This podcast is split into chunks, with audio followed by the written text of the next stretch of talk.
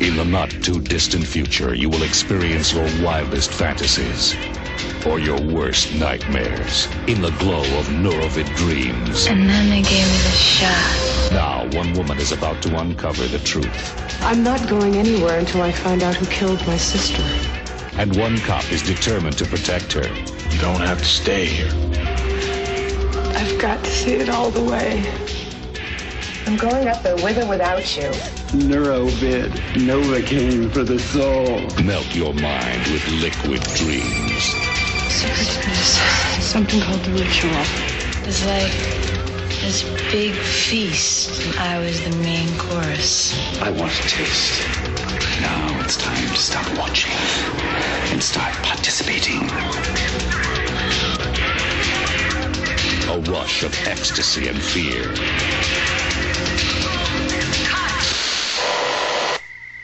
Liquid Dreams. Candice Daly. Richard Steinmetz. Barry Dennen. Sex is only the wrapping paper.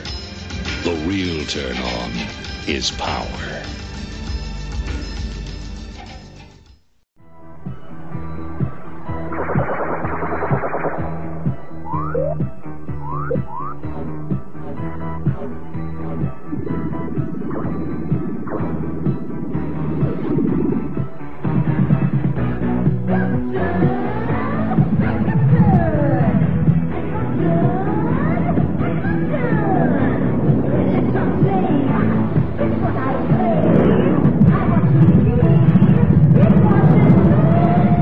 Radio Drone.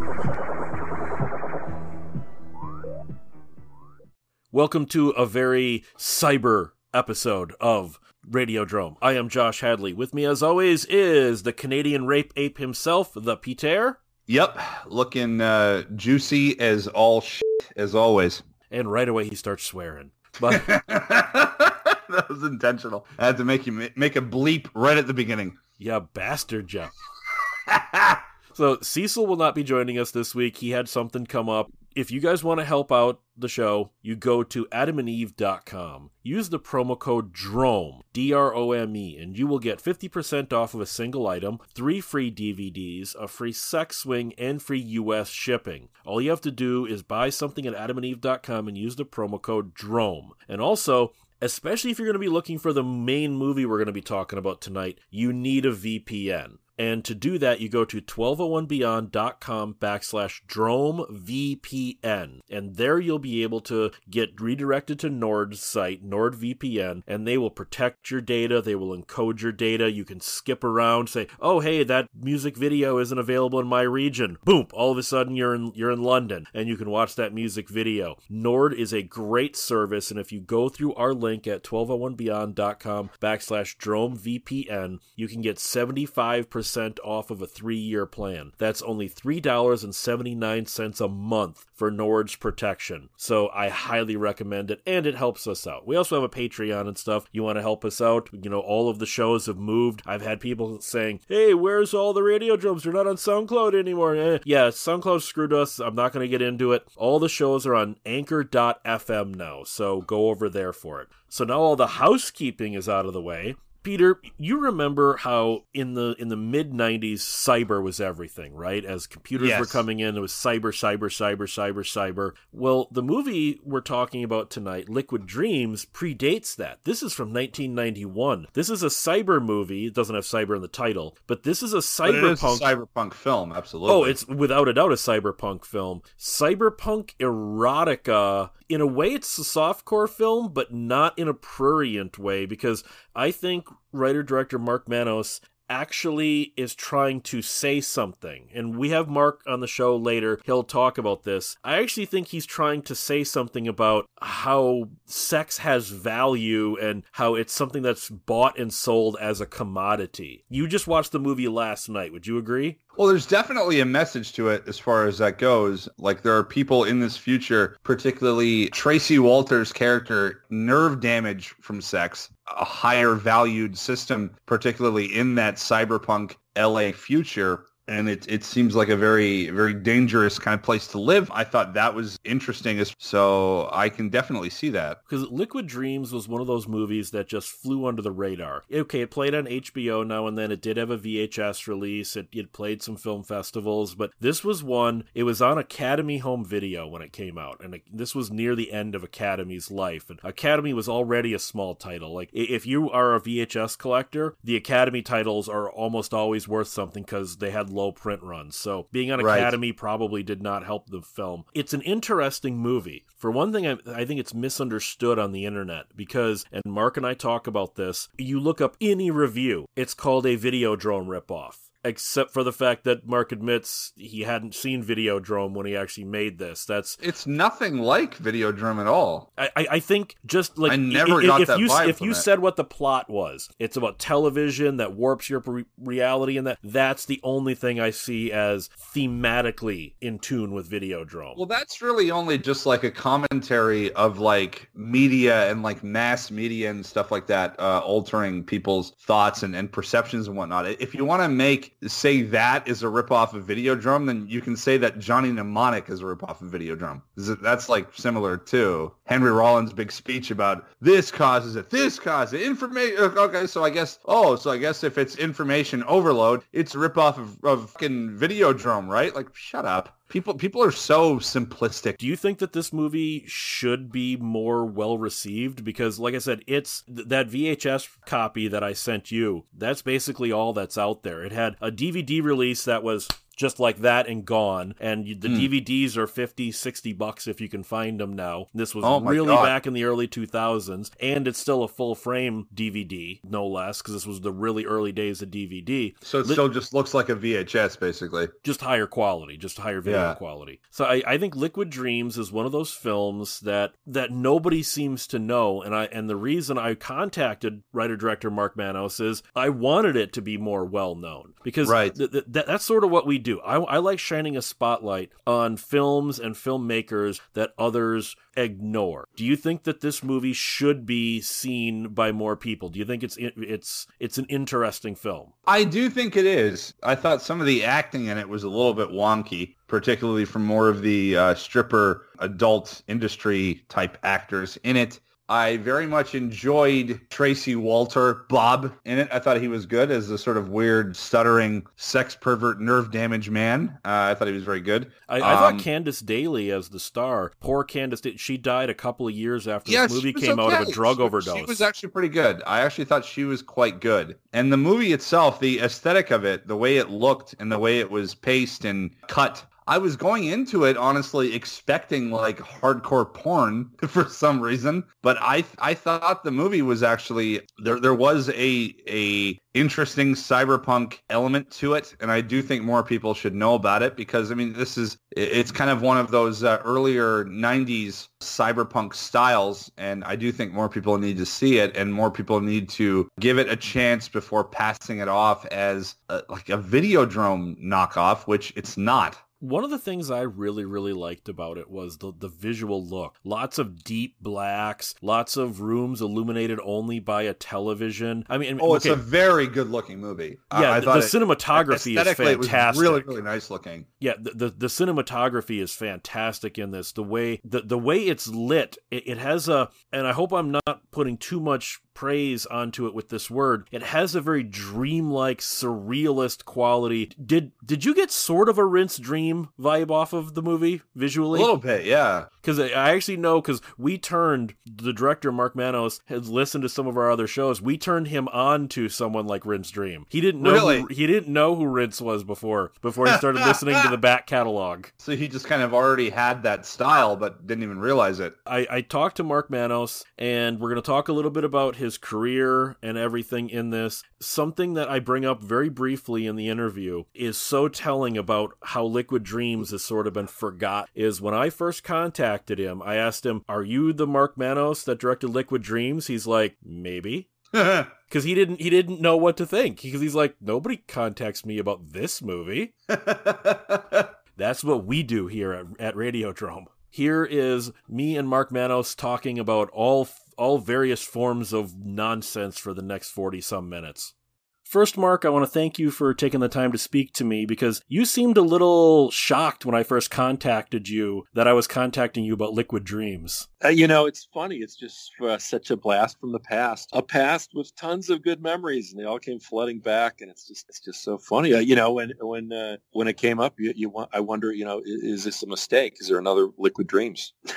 but no, no, there's not. No, it, it's the Liquid Dreams you're thinking of because I remember getting this on VHS years and years ago on an old Academy title. What prompted you to make the movie before we get into what the movie's about and all that? How did Liquid Dreams come about? I had made short films before. I went to the San Francisco Art Institute and made some uh, short films there, and and I was very influenced by horror and uh, my shorts tended towards horror, psychological thriller, I guess. And I just wanted to, I love that genre, and I just wanted to find a story that would uh, that would do that. I was working with a producer named Zane Levitt. I had cut a movie as an editor that he produced, and then he said, uh, "Look, you know, you're just so, you know, you're all wound up. You just want to direct so badly. All right, fine. Let's find something. I'll produce it. We'll do it." So that, with those words, I just went on a, a search for scripts and read many, many scripts, everything I could get my hands on. And I read a script by a friend of mine,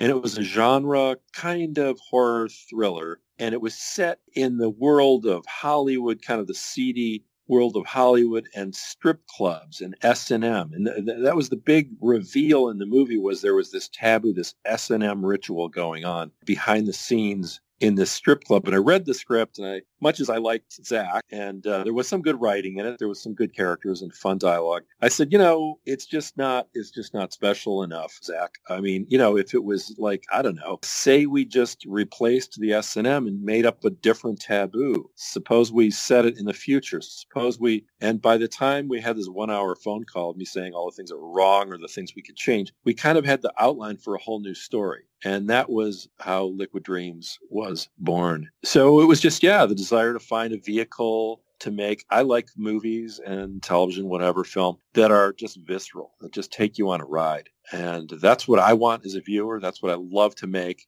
And uh, whether I'm in ed- editing or directing, I just want the audience, you know, to laugh, to cry, uh, to just have an emotional, visceral experience. So, uh, and I think, you know, for me, that genre, that sort of psychological thriller, and I love the movies of uh, particularly Roman Polanski and uh, David Lynch, and uh, at that time especially. So uh, David Cronenberg as well that's how you know Liquid Dream started. And then like we just met, we we hammered out a new outline, and then we wrote the script. We gave it to Zane. Zane liked it, and then uh, t- took a couple years to get the money together to make it. What was it shot on? Because we only really have old VHS copies. Even all the reviews that are on the internet all come from a clearly VHS print. I know there was a really short run DVD in the early 2000s, but that's stupidly yeah. expensive at this point. So sure. m- more people are going to to see this. I mean, it's the internet. It, it, it's out there on bootleg. It's on YouTube, stuff like well, that. I love that it is. I, I, I, love that it's some way accessible. You know, because it was before Netflix and that, and uh, uh, it was shot on 35 millimeter film, and it did have a brief theatrical run. You know, played a lot of film festivals. And when we made the movie, it was you know super low budget. I knew a, a friend of mine had made his first feature through this producer, Cassian Elwes. Cassian at the time was making these sort of low budget, straight to video thriller, sexploitation, exploitation movies. He told me about the experience with Cassian with his movie, uh, wrote a script, sent it to Cassian. Cassian said, great, yeah, let's do it. So then they proceeded to put, you know, put together an office and casting and pre-production and location scouting, building a crew. At the last minute, funding fell through from Cassian. So my friend kind of almost had a nervous breakdown, which I can totally relate to and understand why he would. And then his producer was working to try to find money from a different source, and she started putting together some cast. And then Cassian came through and found the money and then financed the movie. So he told me that story at a pool party that I was at. And I thought, man, you know what? I'm not sending the script to that guy. That sounds miserable. And then we proceeded to, we, we had deals with different companies and one company was ready to do it. And they had half the money they had the foreign sales money, but they needed to find the domestic money. And then we had another deal that had the domestic money, but they didn't have the foreign. And we couldn't put it together. And I kept rewriting the script to these uh, different executives' ideas of what it should be and bending the script a little bit. And then and it was just not happening. And then one day I said, you know, it. I'm, uh, what's that guy's name? Cassian Elwes. I'm sending it to him. So I sent him the script. I kind of forgot about it. And the normal way in Hollywood or anywhere else, I guess, is you send your idea to somebody. And if they don't call you and say they're interested, you don't need to call them because you know they're not. However, I had sent it to Cassian. I think it was there maybe a week and a half or something. And I went to a store that was kind of like a Circuit City or something to buy like a blender or a toaster, something completely unglamorous. And there I ran into this writer that I knew I'd worked with, who I just knew a nice enough guy, I guess, but just a talentless hack. And there he was wheeling out this gigantic television out the front door as I walked in to get my toaster. I said, "Oh, wow!" And he said, "So what are you up to?" And I was like, ah, "I'm trying to get this movie made." Anyways, I got so annoyed at the Hollywood and how people with little talent succeed that I went home, picked up the phone, called Cassian, and uh, he, I got got his assistant, got him on the phone, and I said, "Hey, what's the what's the deal? Do you like uh, the script I sent you?" And he said, uh, "Yeah, I, I do actually." And I said, uh, "Wow, that's good." And he said, Yeah, we should meet about it. I said, Okay, well, that sounds good. How about a couple weeks from now? I'm pretty busy. I said, Listen, you know what? I'm going to Detroit on Monday. And if I don't find some good reason to come back here, I might not. So let's meet before Monday. He said, he laughed and said, okay, all right. Well, how about tomorrow afternoon? Because it was like Thursday when I called him. And I went over to his office with Zane. We then, first of all, we went and worked all night and made a budget knowing what Cassian's kind of made these like $300,000 movies. And we did everything we could. We, we had previously had a budget for, I think, a million and a half or something. We worked all night. We made this budget. It came out to $360,000. It was the cheapest uh, we could get it. He, he said, well, I'll meet with you guys. Bring your budget. We brought the budget. We gave it to him. I thought he was going to take one look at the bottom line, $360,000 and throw us out of there because I thought that was his magic number. Anyways, he, uh, we talked about the movie a little bit and he just said, you know what? Okay, let's do it. When do you want to start shooting? I said, well, uh, geez, uh, I don't know. I guess we need, you know, time for, for finding locations and cast and crew. Probably, I don't know. We probably need, I started hemming and hawing and he says, how about October 26th? Which was about, I don't know, eight, six, eight weeks away. And I said, yeah. He goes, that's a lucky day for me. That's my daughter's birthday. Okay, great. Shook hands and walked out of his office. And, and then, and then he kept asking us, so what do you need? And we said, well, I don't know. I guess we need to just start working, you know, try to find cast and so on. And he asked us like three times, what do you need? And we're so, we were so thick and so green. We didn't realize he was saying, how much money do you need right now? to get cameras and film stock and stuff. To do huh? anything, to to get a you uh, know, anything. We were so naive. I mean, Zane had an existing office, so we didn't think about that. But we walked, got out to the parking lot, and then I said to Zane, "We're so dumb. He's asking us how much money. Go. We got to walk back in there and tell him we need some money." So we walked back in. Cassie, we need to, uh, you know, I don't know, two hundred dollars or something. And uh, he wrote us a check for two hundred dollars. Maybe the money's not going to really be there. And I said to Zane, call, call up Cassian and tell him we need $50 for Xerox paper.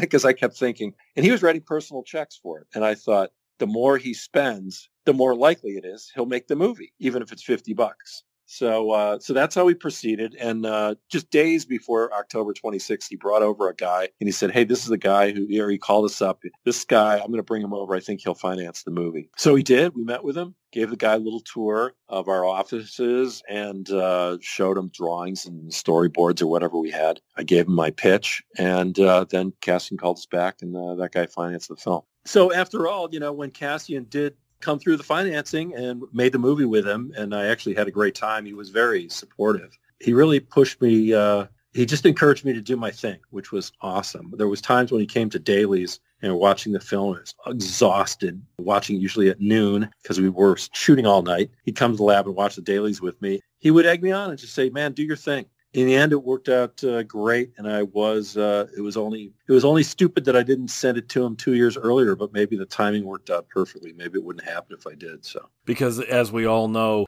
a producer not interfering in a movie is relatively rare in Hollywood. I'm sure you see it all the time in the current stuff you do. Oh yes, especially in television. But he, I think he is a guy who's kind of the friend of the artist. Uh, he has made a lot of cool movies. If you look up his credits, he, he's made a lot of cool movies. Liquid Dreams was the first one that took him to Cannes. He couldn't believe it when we got in. Speaking of that, how was the experience at Cannes?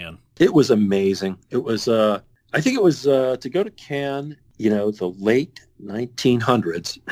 it's one of the spectacles of the world. It's it's really uh, the, the only frustrating thing was, and this was earliest days kind of cell phones, was that you always felt like there was probably something else you should be going to or at, and you'd be across town, and the traffic is unbelievable. And it's this tiny like little village that's very quaint, but it's just you know like I don't know thirty thousand people from all over the world, Hollywood, and and all the other movie making places, people from all countries, and um, it was just a blast. Just uh, so cool. Uh, uh, Alan Parker drinking a beer in a pub, you know, two seats down from me, and just just that kind of thing that you, you wouldn't normally run into. Just all these filmmakers. Were you actually able to make it for the budget? Did you go over? Did you We wonder? did. Because the, the reason Yeah, I'm we did. asking is Yeah, we did. the film looks really good and, and i know this Thank you. adds expense in a lot of cases other than a couple of exteriors it's all sets isn't it i mean you, you don't have very many natural locations in No, the thing it was all sets. It was all shot in this building in Hollywood. It was called, we called it the Technicolor building, and I know Technicolor did own it. It was on Romaine Street, which is like a block south of Santa Monica Boulevard in Hollywood, kind of a seedy part of Hollywood. But it was this kind of beautiful old Art Deco building, and that's what we shot as the front exterior when uh, the main character Eve arrives, and then when she departs, and there's one other exterior scene. All that's there. We shot some other scenes with a taxi cab. Uh, they were shot sort of in Glendale or um, some part of L.A. We shot that all in one night, and then we I think we shot the exteriors of the building the same night, and the rest of it was all shot in the building. We put our offices in the building, and the building was not particularly suitable for shooting. I mean, it was not like sound stages or anything. It was just an old empty building. the physical look and i don't mean this in a demeaning way is like if videodrome had sex with max headroom which which is how with because you've got the dark lighting with all Well- of the monitors and Yeah. static and i Oh, mean yeah. i yeah. totally mean that as a compliment i love the look Uh, of I the appreciate movie it. I think it's a great compliment. How did you achieve Uh, that on those sets? Because I, I know, especially with TV, because if you're one of the reasons I asked what you were shooting on is I know, like on Max Headroom, they couldn't do actual on-set playback for all the TVs because of the frame rate differences to get that rolling screen thing. Right, right. Did you have a lot of problems because you have so many monitors and Uh, TVs in this? Thing. Yeah, no, we shot everything. Yeah, we shot everything practical. We shot the that was real playback. We did a pre-shoot in Super 8 of the video of the uh, Neurovid videos. So we did it. We shot for I don't know, maybe I think a day, a Saturday afternoon for the for the uh, video for all the all the videos that played, and then we just played them on the monitor. I we just played them off of uh, remember. I mean, there was somebody who who knew what they were doing to uh, sync it up. Uh, we you know we I mean I had worked as an editor on movies and so on, so I had you know a sense of technical some some technical proficiency, and the people I worked with all had experience. I mean, the cinematographer Sven Kirsten has to really be credited with the look of the movie. Did a fantastic job, and he made a decision to shoot with these uh, Kinoflow lights, and they were kind of uh, they were they were brand new at the time, and I think we got a great deal on using them because they were so new and not many people used them, and we might have been the first feature to shoot with Kino Kinoflow lights. I think they're pretty common now. I mean, they're basically like fluorescent tubes, but they were color. You know, the color uh, temperature is appro- is matches tungsten. I think so. They were appropriate for shooting with a movie, and I think they could time the blinking or whatever that uh, so you don't get a, f- a flicker that you can get with fluorescence normally. That was the thing and that, that was the design though. I said you know everything we have to use shadows. I mean pam moffat who was our production designer i mean th- th- i think the whole budget for the for the whole set design was like $4500 it was ridiculous. I mean the biggest expense of the movie was shooting on 35 millimeter film and getting it processed and that was the only way we were going to do it. You know we had cast we had a sag cast we paid everyone. Everyone made some money. We uh, uh, you know we had a lot of crew that was pretty inexperienced but uh you know and i had friends who who came over and worked for nothing. I had a friend uh who came from Texas, Bill Schwartz, who came from Texas to uh, because I had a gaffer who, who didn't know what he was doing at all. He, he owned equipment, and that was the attraction of hiring him, but he didn't know what he was doing in terms of lighting. And Sven and I, I came out of uh, photography background myself, so I was very critical of what how things were going to look. When I started my career, I, I had intended to be a photographer, so I knew a lot about lenses and lighting. And uh, and Sven is a is an artist, is a cinematographer. we had a guy who was useless, so my friend Bill flew in on his own dime and came and helped helped for weeks and was our gaffer and did uh, the lighting design. It was it was great. It was so many great people chipped in and uh, did so much. Because the lighting has this, because the movie, you know, you were shooting it in the early 1990s. Was it intentional that it has a very mid 1980s future thing? It, it, I, I don't mean in a how Escape from New York is a very 1981 version of 1997, uh-huh. but it it has a because in the in the early 90s there was that certain look for the future. This had a very mm-hmm. 80s look for the future. Was that intentional? Well, I mean, you know, the films that I really thought about in futurism were sort of like Blade Runner. I mean, we were kind of going for this German expressionist look too. Caligari all over that, yeah. Yeah, absolutely. Uh, and I mean, uh, like I said, Polanski, I mean, Polanski's Repulsion was huge, huge influence on me, uh, just in terms of the spaces, the sense of uh, claustrophobia, and the, the sort of sense of the space being a character in the movie. The there was apartment. a lot. There was a lot of deep blacks. Where one thing I noticed when I watched it was you didn't get a sense of how big these rooms are because you'd be focusing on these lit up tables and then the monitors around there. It's like the room could have gone on for another half mile, or well, the room could have ended right there. That yeah, it's wonderful you thought that. I'm sure they ended one inch beyond what the camera uh, included. Everything was so small. We, you know, we we made those rooms. They were sort of like uh, had sort of a motif of cinder block uh, interior. We wanted to make it as much sort of like like prison cells as possible. So you know, they had made some kind of fake cinder block things to glue on the walls, and you know, for the, the little bit of money we had, these rooms were tiny. Everything was tiny. Everything was small. And, and, and that, so we just tried not to light it much. We just lit the characters and let everything fall into these inky shadows. I did watch the DVD recently just to refresh my memory of the movie. The DVD looks pretty good, and you can really see these inky blacks, man. Uh, that's what we were going for. I mean, I thought anything. We can't afford sets, so don't show it,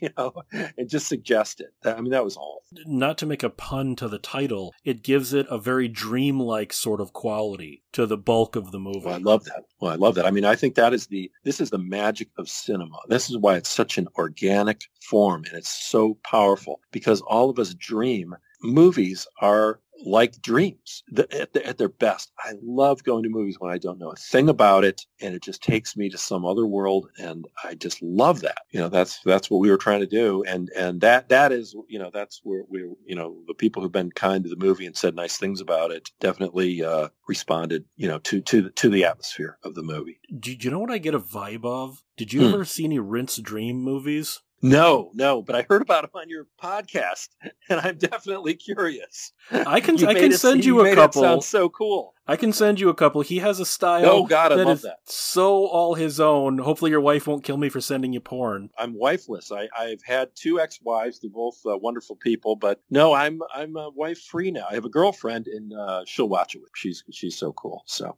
well, then we, we got to talk about the elephant in the room when it comes to this movie. I don't consider this a Videodrome ripoff. I see mm-hmm. I see some thematic similarities, but without question, yeah. But if you Google this movie, if you look for a review of Liquid Dreams, yeah. even the Wikipedia page calls it a Videodrome ripoff. And you told yeah. me you hadn't even seen Videodrome I when you made this. It. No, I saw scanners. I saw other early Shivers really or early, Rabid, maybe. Rabid, yes, really early Cronenberg, and loved it. You know, later I saw Dead Ringers. God, I, I don't know when Dead Ringers came out. Was that around? Liquid that was Dreams? yeah, that was 91, 92, somewhere okay, around there. so a little bit after Liquid Dreams, because we shot in fall of ninety. Yeah, we shot in the fall of nineteen ninety, and it was in the Cannes Film Festival of ninety one in May of ninety one. We finished the film just in time for the festival. Yeah, I mean, I love Videodrome. So awesome. And yes, there's remarkable similarities. And somebody read the script and told me that too before I made the movie, but I still hadn't seen the movie. And, you know, whenever I hear something's too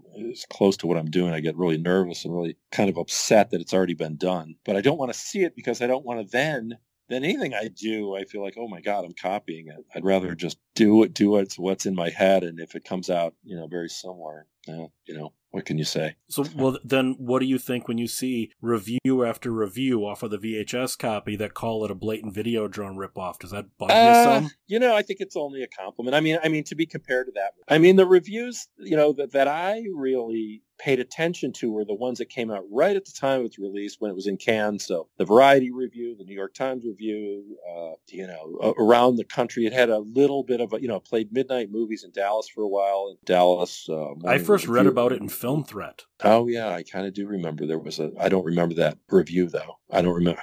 You know, there were a lot of negative reviews, but uh, Uh, it was a negative review, but uh, okay, if if you listen to my show enough, you'll know that draws me to the movie. well, good for you. You you forge your own path, and you're not a sheep. But then there's there's the other thing of I mentioned Academy Video earlier, which is what it Yeah. came out on on VHS. Yes, and yes. the DVD is borderline non-existent. It's so rare you're going to be paying a hundred bucks on eBay to find one. It's ridiculous, and I don't even. I've got one on my desk. Uh, this says platinum. I don't even know who that is, and I don't even tell you the truth. I don't even think they were authorized to. Uh, like, I think. I, I think some rights, quite frankly, were supposed to revert to me. I I, I was going to ask you who like owns this, this thing. because the, I the, the, the reason know, like who who who who sold it to this platinum company.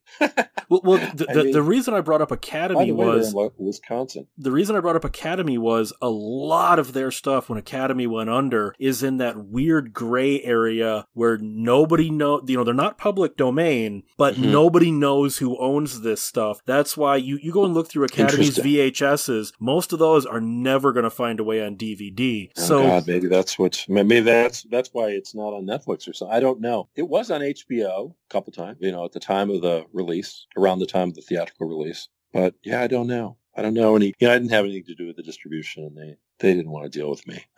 I I saw the poster they made, and I was so fucking pissed. Such a sh- piece of shit. Pardon me for whoever spent one minute trying to think of how to make the fucking poster. But the British poster is kind of cool, and the Japanese poster is awesome. I have a Japanese poster on my wall framed. so is there any chance of this coming out on Blu-ray or DVD or anything a- if the a really legal great- m- maneuvering can be figured out? It's a really great question, Josh. I I uh, I'd love to find out. Yeah, I'm going it's, to. it's I'm sort of into it. weird that you're the director, you're the writer, and you don't know. Isn't that isn't that Hollywood? Just i- i- That is one completely sentence. Hollywood. Hollywood's business is divorce to divorce artists from their materials, from their from their that which they produce. Well, then one more question about Liquid Dreams, and we'll move on to the rest of your other parts of your career. You had some cameos in this movie, like Paul Bartel and John Doe Yes, from yeah. X. Were those just favors you called in, or Uh, uh, Paul was, yes. Paul was kind of a mentor of mine. I met Paul. I was living in Dallas, Texas. I had moved there from Detroit. I was married. My wife had a job there. She had a job offer. I wanted to get out of Detroit. We both did. And I said, at the time, this was the early 90s, there was a lot of uh, 80s. There was a lot of filmmaking going on in Dallas. And that was like the time of Tender Mercies and stuff like that. And I and I said, well, look, she could choose a CPA. I said, L.A., New York, or Dallas. And we ended up moving to Dallas. I was working freelancing as whatever I could get in, in the film business there. Eventually, I became an assistant editor, and then that led, led me to my career as an editor. And I worked part time at this movie theater that had foreign and art films. I met well we would get we would get weekly variety mailed to the movie theater and I was the assistant manager so we'd have midnight movies and I'd sit there and w- read read the variety from cover to cover wanting so bad to be in the business really and I read I remember reading the review of Eating Raoul that uh, was from Cannes and Eating Raoul was made for 300,000 their characters from Eating Raoul even show up in Chopping Mall from Jim Wynorski?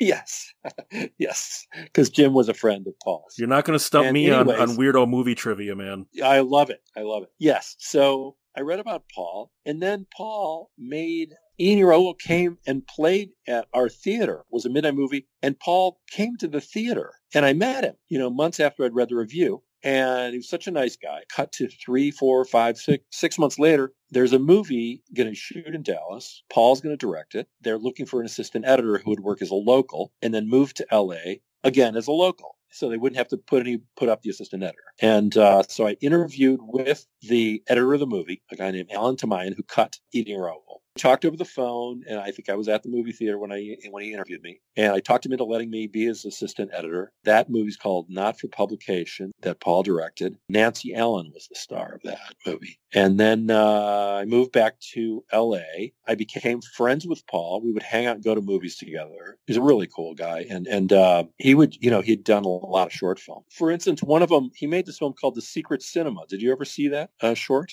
Saw an Amazing Stories called that. I don't know if that was based on. He remade Paul's- it. He remade it for. I was going to say, I thought he, I thought Paul Yeah. Bartel directed that episode of Amazing Stories He did. He did. Prior to that, in the in the uh, this would have been the '60s, I think. I don't know exactly when. Yes, it, probably then. He made this short on 16 millimeter called "The Secret Cinemas." It's a great movie. It's it's a it's a it's a movie about a woman who who be, is very paranoid and becomes convinced that everyone but her is in on. It's like precursor to reality TV way before that. And the, and what it is is they're making a sort of soap opera about her without her knowledge with hidden cameras. Everyone's in on it, including her mother. And the people are going to the movies at night, like it's shown like a serial in movie theaters, to see her crazy life. And they're pranking her constantly. I remember when I saw that Amazing Stories, there was also a Twilight Zone episode from the 80s one called Secret Service. I, I swear the Truman Show plagiarized. It is, Probably. it's, it, it's the Truman Show. Well, this was sort of like that too, as well. Anyways, this guy Barry Dennen was in the movie. This actor, I would, you know, hang out with Paul, and Paul was such a cinema lover.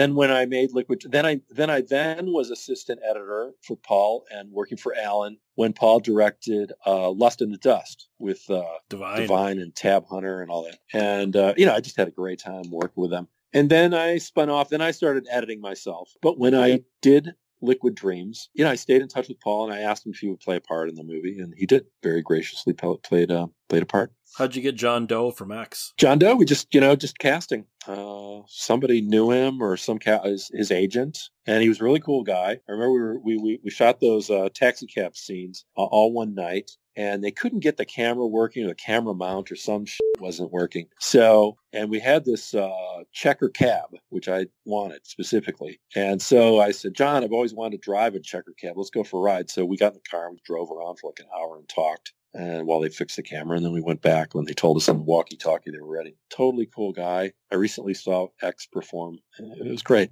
him mink stoll What do you think the legacy of Liquid Dreams is? Do you think it's just a weird curiosity on the internet? well to presume otherwise is probably just presumptuous. I, I don't know what it is. I mean what the great thing of making the movie and when i went to when i had screenings of you know film festivals you know there was always people who would walk out of them either they just thought it sucked or they just were offended oh. by it or bored or whatever. It wasn't what they thought they were going to go see. But there were usually a few people who loved it. And i mean i remember a woman who after a screening in Montreal at the Montreal Film Festival, coming up to me and just couldn't express herself, but she loved it so much. I actually And, had. uh, you, you, you, you're probably going to like this. I actually cut out the Freedom from the Flesh segment, and I put that on YouTube. Most of the comments were, "Oh my god, this is amazing! What is this from?" And I tell people, "Oh, it's from this movie called Liquid Dreams." They're, "Huh?" so awesome. Well, it's a shame that they say, but I'm not surprised. But um, but I actually talked to the composer Ed Tomney today. Amazingly talented. You know, I knew I wanted a very special soundtrack and a very special sound design. So I reached out to the uh, you know radio station here, KCRW in Los Angeles, which is very influential for you know for music here, anyways. And there was a certain uh, disc jockey there, and I reached out to him, trying to think of his but anyways, this disc jockey at KCRW, I said to him, I got to find, you know, I'm looking for a composer. I want a really special composer. Movie is very, you know, it's indie movie and it's very unusual. I need somebody who can really do uh, kind of dark, interesting textural stuff. And he gave me uh, like three different names. And I think he gave me vinyl discs of them. I just immediately connected with Ed's industrial music. And I went to visit Ed at his studio. He'd done the uh, soundtrack for one other movie before mine. It was a Lorenzo Lamas movie. I don't know the name of it. I had, no, he came to the editing room and I started, I showed him a sequence. I think it was one of the sequences of Eve walking down one of the hallways. And the, those hallways were in the Technicolor building. Those were um, nitrate vault, film vaults. And they had the most eerie feeling. They have kind of a So I showed him cold, impersonal feeling. Oh my God, completely. You just pray that you're not entombed in there. Playing for this for him on the moviola, and Ed says, I've got to go to a bowling alley. I was like, well, can you just wait until we have our meeting about the music? He goes, no, I've got to go to a bowling alley to record the sound of a bowling ball going down the lane so I can slow it down and play it backwards. And I was like, Ed, you're the guy. I just grabbed his hand. You've got to do this movie. And I loved his score. He just, uh, we collaborated, uh, you know, through the process of making that score. And close friends ever since. Or, you know, he lives in New York now, so I don't see him or talk to him frequently. But uh, what a talented, talented, his- talented guy. Did his score ever come out on CD, or was there ever a soundtrack to this, or just the bits I could pull out of the movie without dialogue? Boy, not to my knowledge. That would be a gem. That would just be a gem. I was It always so bothers me when I with what he hear great music in a movie. And there's you ever see Slave Girls from Beyond Infinity? Yes. I love the I love ago. I love the score to that, and it was never released officially. And I'm like, damn it, that was one of those movies that never had a soundtrack. It's not like Richard. Band or something, right? No, it wasn't Richard Band. It, it was something else because I don't think Full Moon made that one or Empire. I think that was an Empire pickup. I think I see. Slave Girls was. Yeah, I think you're right. Okay, speaking of Charles Band, you worked for Charles Band. Do you have I did. What was it like? Because we did a whole four episode retrospective on everything from Charles Band Productions through Empire, through Full Moon, through the movies Charlie never got around to making but announced. I was I when I did Liquid Dreams, there was I went to well, first of all, I tried to get an agent while I was making the film, or, or maybe when we were editing the film, thinking, well, I want to direct another movie. I need an agent. And then I was inviting, then we had a screening in Hollywood for the movie for casting crew, and I wanted to invite agents. And the producer, Cassian, was telling me, you better, you should invite agents. So this was before it was, uh, eh, maybe, it, maybe it had gotten into Cannes at that point. I called all these agents, and one of the assistants, you know, you can only talk to the assistants. And one of the assistants said, look, maybe I called him probably repeatedly. And he said, look, no one's going to come see your movie. You're a nobody. And he says, unless you get some review or something, forget it. I was like, okay, well, thanks for the honesty. And that was true. And and Cassian got a friend of his who was an agent at CAA to come see the movie. And he told me immediately after the movie, this is not for my customers, as he said. I said, all right. So then when we were in Cannes, and then a variety review came out of the movie, and uh, I, I should find that review and send it to you because the review started with the words "hot direction" and it it, it loved the movie. It got a great rave review. After that, I came home from Cannes, and this was the days of uh, analog telephone machines. And I had like 28 agents, uh, 28 messages from agents saying, "Please don't sign with anyone else until we've met." So uh, that that that review changed everything. So so then uh, that launched two. Then I got an agent, uh, signed with one of these people, and then that launched two years of going to film festivals. Every week, I would have more than one script delivered to me from a studio. I would study script, work up a pitch. None of them were very good, kind of mainstream movies that I wasn't suited for. And I would go and make my pitch at studio and usually come in second. I was offered a movie right when I returned from Canada,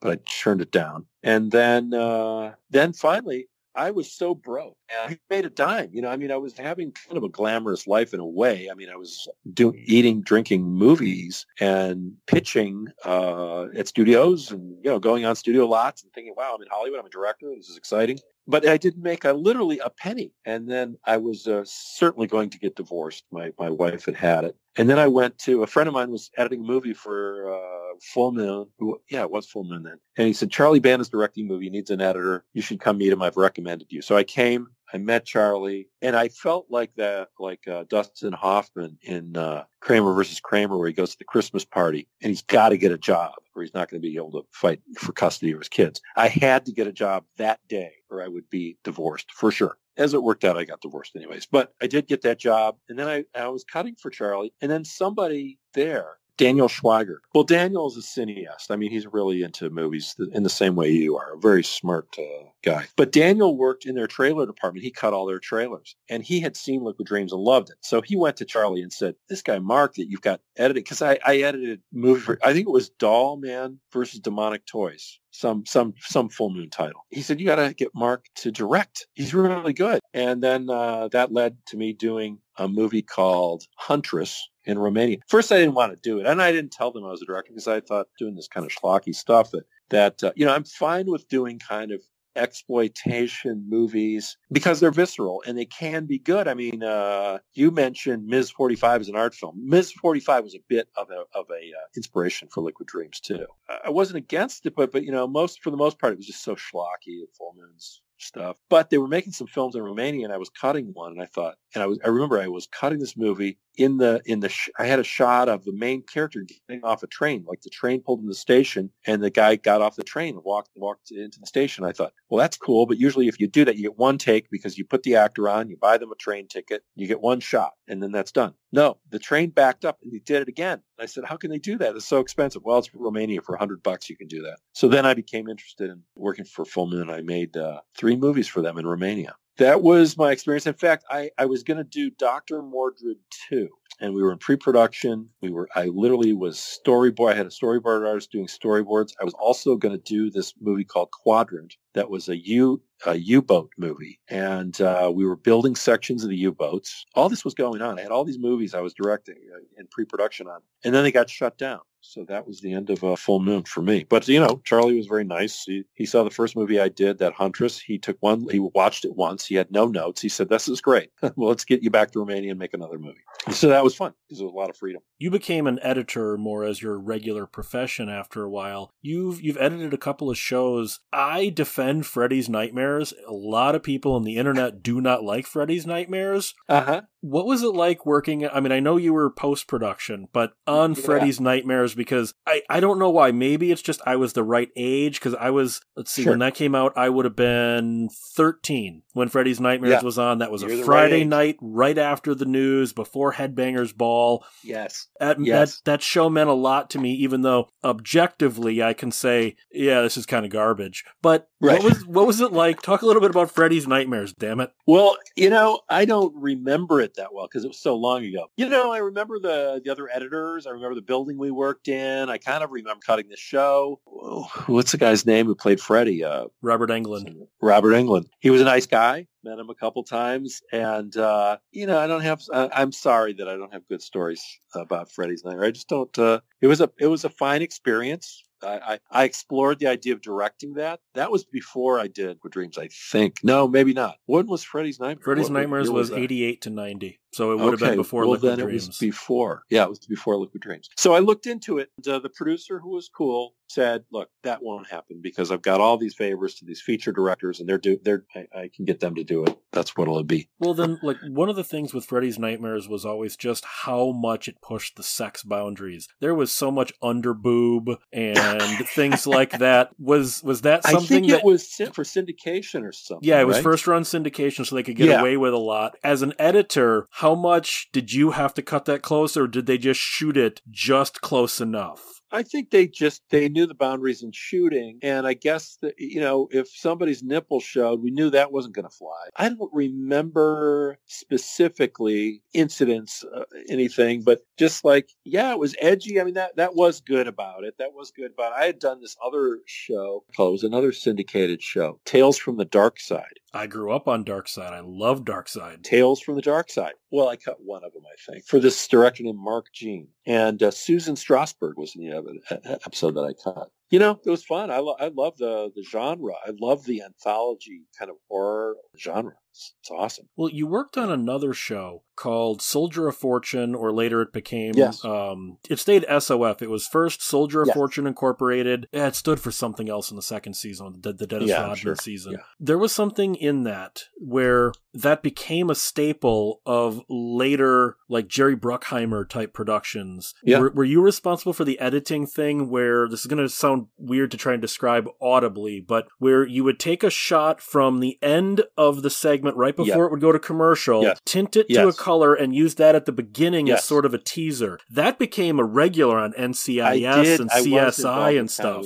Yes, exactly. Yes, the boxes. We would do these bo- video, these boxes. We would put things in boxes. You'd freeze frame a shot, move it up into the corner of the show, into in, of the frame, and and we'd have like these sort of iconic images of what had happened in that act. Leave the viewer with the idea of like, oh, well, these are the clues. This is what we've accomplished in this act in terms of solving whatever mystery we were trying to solve or whatever the agenda was of the team. Uh, yeah, I had fun in that. Yeah, I did. I, I was pretty involved with that, with creating that. That was one where they promised me, the producers promised me, if that went another season, I would direct. Kiss of death for the show because then it didn't didn't go for another season. But um, do you know do you know why? Because season two was cut off at only three quarters. They never got an actual finale. I, they they set up a big plot twist with one of the characters being a traitor, and then oh yeah, you're canceled, and we're not even going to shoot the last five episodes of season know. two. Yeah, I do remember it ended abruptly. I don't know. Some politics. Somebody was probably embezzling money and they did, you know, they had to cover up the, that there wasn't money or something. Well, the show looked very expensive. That was the thing with It looked really expensive for a syndicated show. It was all shot in uh, Valencia, California, in uh, Santa Clarita. Uh, it was all. We never went on locations to any other countries. It was set all over the world, and it was just shot on back lots and streets and warehouses and stuff like that. We shot on a warehouse. We shot in a warehouse in Santa Clarita. We didn't even have a soundstage. Well, you Um, worked on another show that, again, nobody remembers but me. UC Yeah. Undercover. Oh yeah. Oh yeah. I, I that's a show I can't believe is not on DVD yet. Although I think I know why, because I remember that used a lot of then contemporary music in it, and I'm Yes. sure it's a it's a music licensing nightmare to try and get on DVD. I guess, I guess that could be. It was there was a pretty good mu- music budget on that movie, and the guy who was the creator of it, you know, he had written Armageddon. Uh, Sean Danny um, DeVito produced it. oh, his company, yeah, yeah, right. I was fired off that show. It was just one of those deals where uh, the producer, you know, was a very talented writer. You know, he wanted to. Should I talk about it? I don't know. That's up to you. I'm not going to push you to, I- but I'm not going to say no. Yeah, there were boundary issues. There's there's certain things that that people are supposed to be allowed to do, and I'm not talking about sexually or something like that, not harassment. But um, there no, just just in terms of producers aren't supposed to look at cuts until the director looks at them. As an editor, I wouldn't bend that rule. I mean, uh, I felt I you know look. I came up loving movies, and I identified movies with the directors in terms of create creatively. So there was a conflict where he wanted to come in and look at some scene that the director hadn't yet seen. And I said, well, I'm sorry, I can't see it. We have to show it to uh, whoever the director was. I, I can't show it to you until unless he gives permission. And he said, okay, that's fine. And he left the editing room and then I was fired. Uh, Hollywood. So, but he was, uh, yeah, it was a weird, uh, there was a whole, a lot. Uh, I was, I was one of many people fired. I think I was, there were four editors fired in a pretty short period for various things. You know, he was a talented writer. The show was cool. I kind of liked the show. I liked love the, characters. show. Yeah, Well, th- then was- let me ask you cool. this. Let me ask you this. As an editor, when you, because I see like there are shows that you edit, like current shows that are on the air now, that you Yeah. also direct episodes of. When you're directing, Yeah. are you mentally editing in your, does it make it easier Oh, to, like, you go, okay, this and this will cut together, but then you read the script and you're like, oh, that's not really going to cut together like that. As an editor, I would think it would make it easier to direct, wouldn't it? Yeah, it's fantastic. It's the best school for directing. It's the best school. I mean, there's there's another school would be to be like a script supervisor because you're with the director all the time and you're understanding the pieces that you have to make, they have to shoot. And I think really those are being a writer. But I mean, either you're editing is just you're you are putting the pieces of the puzzle together. You're doing nothing but studying performance if you're any good. And that's what drives me is, you know, the truthfulness of the performance. That's which is moving, that which raises the back of the hairs on the back of my neck. That's, you know, and that's just, that's, that's the way. Now, some editors, of course, uh, and some people don't have the personality to want to be on set and, um, you know, be sort of the focus of a hundred people going, what do we do next? And looking at their watches and so on and so forth. But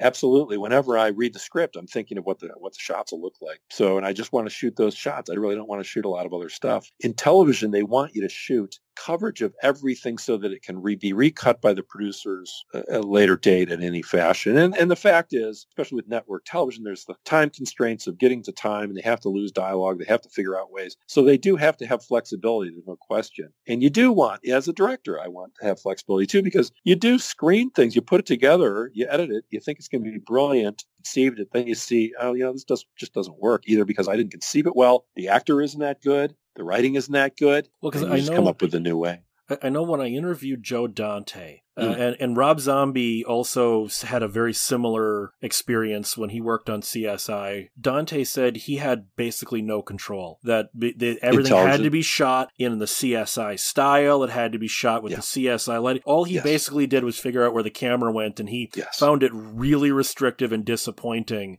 to shoot his CSI. He said the only real creative input he had was bringing in like Robert Picardo and his regulars to guest Sure. in that episode. Well, I got to work with Joe on an episode of MacGyver, known of Joe because many of my friends had worked with him as editors, and I knew that he was a close friend of Paul Bartel's. And I think that Joe was the uh, sort of maitre d or master of ceremonies, is what I meant to say. Joe was the master of ceremonies for Paul's memorial service, which I unfortunately couldn't go to because I was out of the country. But but I got to work with Joe, and uh, that was fun, and we got to talk. And yes, he was very frustrated with television. Well, I, I, I don't blame him. Rob, you should look up the Rob Zombie interview that he did on Fox News about directing his CSI. Man, he and David Caruso did not get along at all. But who did get along with David Caruso?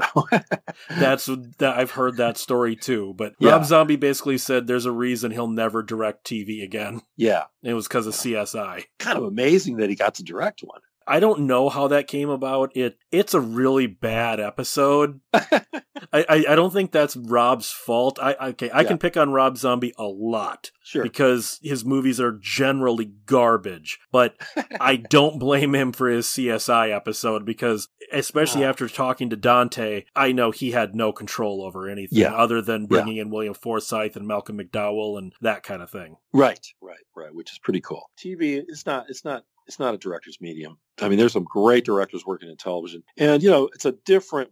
If we're talking about you know streaming and the, the best of television that's being done now, that's a whole different animal. That's that is a whole different thing than doing those network shows like a CSI or MacGyver or something like that. So I worked on uh, recently this show Interrogation, which was a great experience, and the directors did a fantastic job, and they had a lot of freedom. Ernest Dickerson was one of the directors, and the other was Patrick Cady. They both did an awesome job. What do you want people to know about Liquid Dreams? Because I'm going to be contacted after this show airs when people saying, I now want to see this movie that's otherwise not legally available. What do you want to tell people about Liquid Dreams? Gee, I don't know how to answer that question. Um, I mean, you know, my thoughts about it are so personal. Uh, what a great experience it was, and uh, my attachment to the people that I worked with on it, and you know, going to Cannes and being on all the festivals. Uh, you know, I met uh, Roman Polanski. I, uh, through the movie. Uh, I mean, Liquid Dreams is my version of The Wizard of Oz. The And, Freedom from uh, the Flesh segment's almost literally that meets Yes, Texas Chainsaw absolutely. Massacre, Yes, kind of. clear, very clearly. Yeah,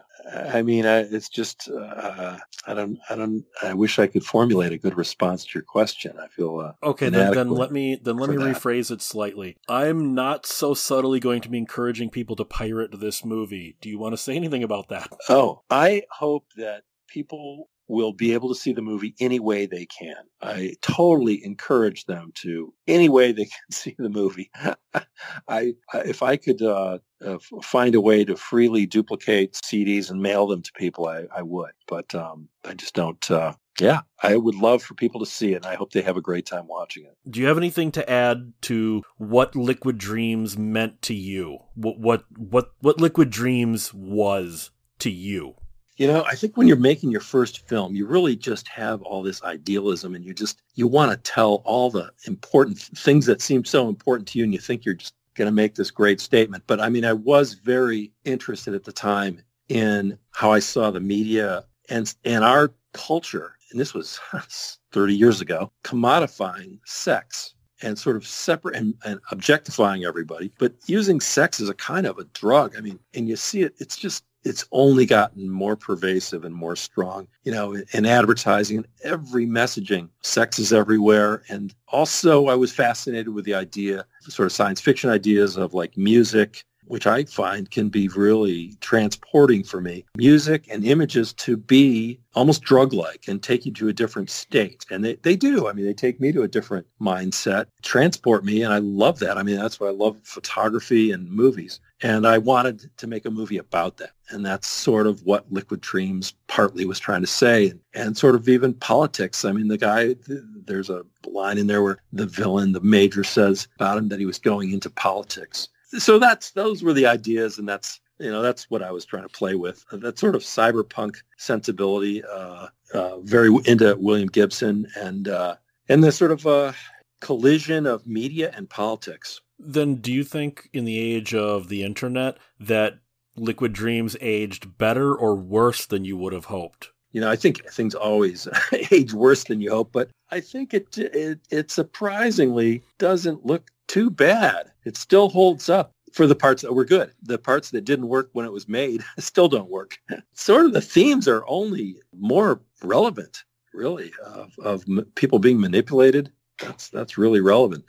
It's pretty interesting, isn't it, Peter, that he's worked for Full Moon, he's worked on Freddy's Nightmares, he's he's made movies like like Liquid Dreams, but and then he goes and directs episodes of like MacGyver and stuff like that. Isn't that a weird career trajectory? No, I mean, yeah, I'm looking at his uh his IMDb right now and he's literally just been a consistently working producer, director, editor. He's done Tales from the Dark Side. Mandroid. Is that the Full Moon film? Mandroid? Yes, it is. Yes, it is. He he worked for Charlie more than once, and I, I'm really disappointed that I don't know what what happened. He's not even sure what happened. He was going to be directing Dr. Mordrid 2 that never got made. Well, well, I mean, there were a lot of um, Full Moon and Empire movies that like Band wanted to do, but it didn't end up happening. But yeah, he's also done Doll Man and Demonic Toys, Puppet Master 4, uh, Invisible, The Chronicles of Benjamin Knight. So he's done a ton of the uh, done a ton of the full moon stuff, but then continuing on from then, he's worked on stuff in, in 99, 2000, 2003, just all sort, a lot of shows, you know, the, the, tar, the, the uh, Tarzan show, what else here? And then all the way up to Californication he's done a, a bit of, which is, which is a great show. Well, it was uh, for the first season. Well, yeah, he, he worked on it early on. The new MacGyver, in 2018 just did a couple episodes uh, interrogation which he just did he he's literally shot episodes for for 2020 that have come out like this this guy has been a consistently working entertainment industry guy mainly as a as an editor is it sort of weird going from relatively low budget cyberpunk to you know MacGyver well, kind of, yeah. But obviously, he he knew where his uh, bread was buttered. He he obviously pursued the the editing thing because obviously that's something he's very good at, and it's clear that he is because just as an editor alone, he has um, about I'd say about 60 credits. Like he's worked on a lot of stuff over, over the years, like consistently since Liquid Dreams came out and before that, he's just been working pretty much every year on on a new on a new project on something different. He is really fun to talk to. Not not counting the interview you guys just heard. He and I sat and talked for what, I think an hour and a half, 2 hours after that just talking movies, TV, pop culture. It's I, I love finding an interviewee who wants to keep talking after we're done with business. I, always liked it because sometimes when you get an interviewer or you get a, you get someone you're interviewing, it's okay. Are we done? Okay, bye and and then sometimes it's let's just shoot the shit for another hour. Like joe bob briggs. When i interviewed joe bob briggs there was another 90 minutes that where we were just talking various movies. Well you, you can just tell that he's a very talkative kind of guy in general. Like he he loves going off on like tangents and things like that Mark Manos is a guy who should be known more. I think Liquid Dream should be known more. And right now, although there are, of course, copyright issues, Liquid Dreams is on my YouTube channel, so you can find the movie if you do want to see it. But which is how I watched it. if that gets taken down because of the copyright issues, which is a whole different thing because Mark is not even sure that the people who are claiming the copyright actually own it because he's pretty sure that the rights have reverted back to him. So he doesn't when know do what these people are when, claiming. When somebody copyrights something, when do they ever actually own it? Like I, I literally got a copyright strike on my Abraxas video of somebody claiming they own it. And we should That's all know a public domain point, movie. Abraxas, yeah, is public domain. Nobody owns it. They sell this shit at like dollar stores. Right now, you can watch the movie on YouTube, but that may not last. So that's why you need the VPN. You need to go find Liquid Dreams. It is on some torrent sites. And as you heard in the interview, Mark wants you to see the movie any way you can. So and you, you should. should. You should see it yeah, it's interesting. Okay, one of the things I loved about Liquid Dreams, in all honesty, it's a time capsule of the early 90s and how they thought the future was going to be. Oh, absolutely. Did, did you not get that? I mean, it's very 90s, and I don't mean that as an insult because I really like that early 90s look at the early 2000s. Aesthetically, very much so. It, it definitely had that kind of a 90s, uh, a little bit of the, not too much of it because it was a bit more of a darker film with a little more contrast and a, a little more use of like uh, shadows and black and whatnot, but it still kind of had that sort of soft focus uh, Day-Glo look to it which I thought was really, really nice looking. And and it definitely had that 90s gazing into the future vibe. Like, I, I think, um, if anything, it is a very aesthetically pleasing film. And, and for that reason alone, I think it's uh, definitely worth checking out. And it's got John Doe from X and Mink Stole and Paul Bartel in it, and it, has got a nice, interesting cameo cast as well. Tracey Tracey Walter is a pretty uh, pr- pretty pivotal character. He's kind of one of the main characters in the film. And like I said, Candice Daly, the lead, she overdosed on, I think it was heroin just a couple of years after this. And I actually think she was r- pretty good and she could have had a career. I don't, I don't know what caused her to do that. I do think she was um, definitely one of the better actresses in the film. I think Liquid Dreams is a great movie. I think it's one of those movies that it, it kind of has cult written all over it. And oh, for sure. Absolutely. And right now, I think the reason it's not a cult film is its lack of availability. I think if Liquid Dreams would all of a sudden pop up on Amazon Prime or Hulu or Netflix, it would probably get a lot of good, good traction. But it's the fact that it's in this weird legal limbo where nobody really knows who they who owns it. Everybody claims that they own a piece of it, and they probably don't. I think. it's sort of a lost film in a way, isn't it? It is, yes, especially since the uh the version you shared is kind of one of the only versions of it. It doesn't really have a widescreen release. It doesn't really have a Blu-ray or a DVD copy. A lot of it is still just the rip of the VHS, essentially. Yeah, so I say go and look up Liquid Dreams, watch it on my YouTube channel for as long as that's out there. I will fucking stop you sooner or later, Egida, you fucking pieces of shit. Egida is a company that they're based out of Spain where the public domain doesn't exist, so they claim they own everything. They claim they That's own Night of the Living Dead, Abraxas. My, uh... that they they claim they own all of the movies that are in the public domain because they don't believe in public domain, and they so are the they're bane. probably the ones that claimed my uh, Abraxas video, most likely. Probably Egida. If if there's any YouTuber out there, as soon as I say Egida, all of a sudden they all had a shiver go up their spine and go, "Those bastards again." But I, I will. I, I, I, oh, I wish I could sue Egida. I wish I had the money to sue them in small claims court and get them just to be destroyed off the face of the earth. Egida, I have a vendetta against you, but th- that's that's something totally different. So I say, go find Liquid Dreams, look up some of Mark's other films, look up some of his full moon movies like Huntress and that. Mark is a guy. He, he's he's one of those guys that kind of exists in the shadows shadows. That's what an editor does. If an editor does his job right, you never know he did anything at all, and that's what Mark's skill is. So, on that note, Peter, where could people find you if they would wish to do so? On Twitter at Cinematica, on uh, YouTube, The Cinematicus, Facebook, The Cinematicus, Twitter at Uncle Blackie Pete. You're an idiot. and of course, and of course on Patreon at Cinematica if you want to throw some of the monies at me. And yes, go go watch Liquid Dreams. I had some some issues with it regarding some of the acting, but I do think overall it's a it's an important movie. It's definitely a cult movie. I think it's a great looking film and a very well edited movie. And I do think more people need to go check it out and see some of the uh, the, the cyberpunk of the of the early 90s that they hadn't seen before. And I do think this is a very good example of that style of film. I, I love the way it looks. I love the overall aesthetic of it. And uh, more people definitely do uh, need to go check it out. And you can find me at 1201beyond.com. Remember the Nord code, 1201beyond.com backslash drome VPN. We have a Patreon at 1201beyond or Radiodrome. It really helps us out a lot. And you can contact this show at 1201beyond at gmail.com. Guys, go find Liquid Dreams and keep one foot in the gutter, one fist in the gold. Have a good night. Ready? Roll tape, playback, and his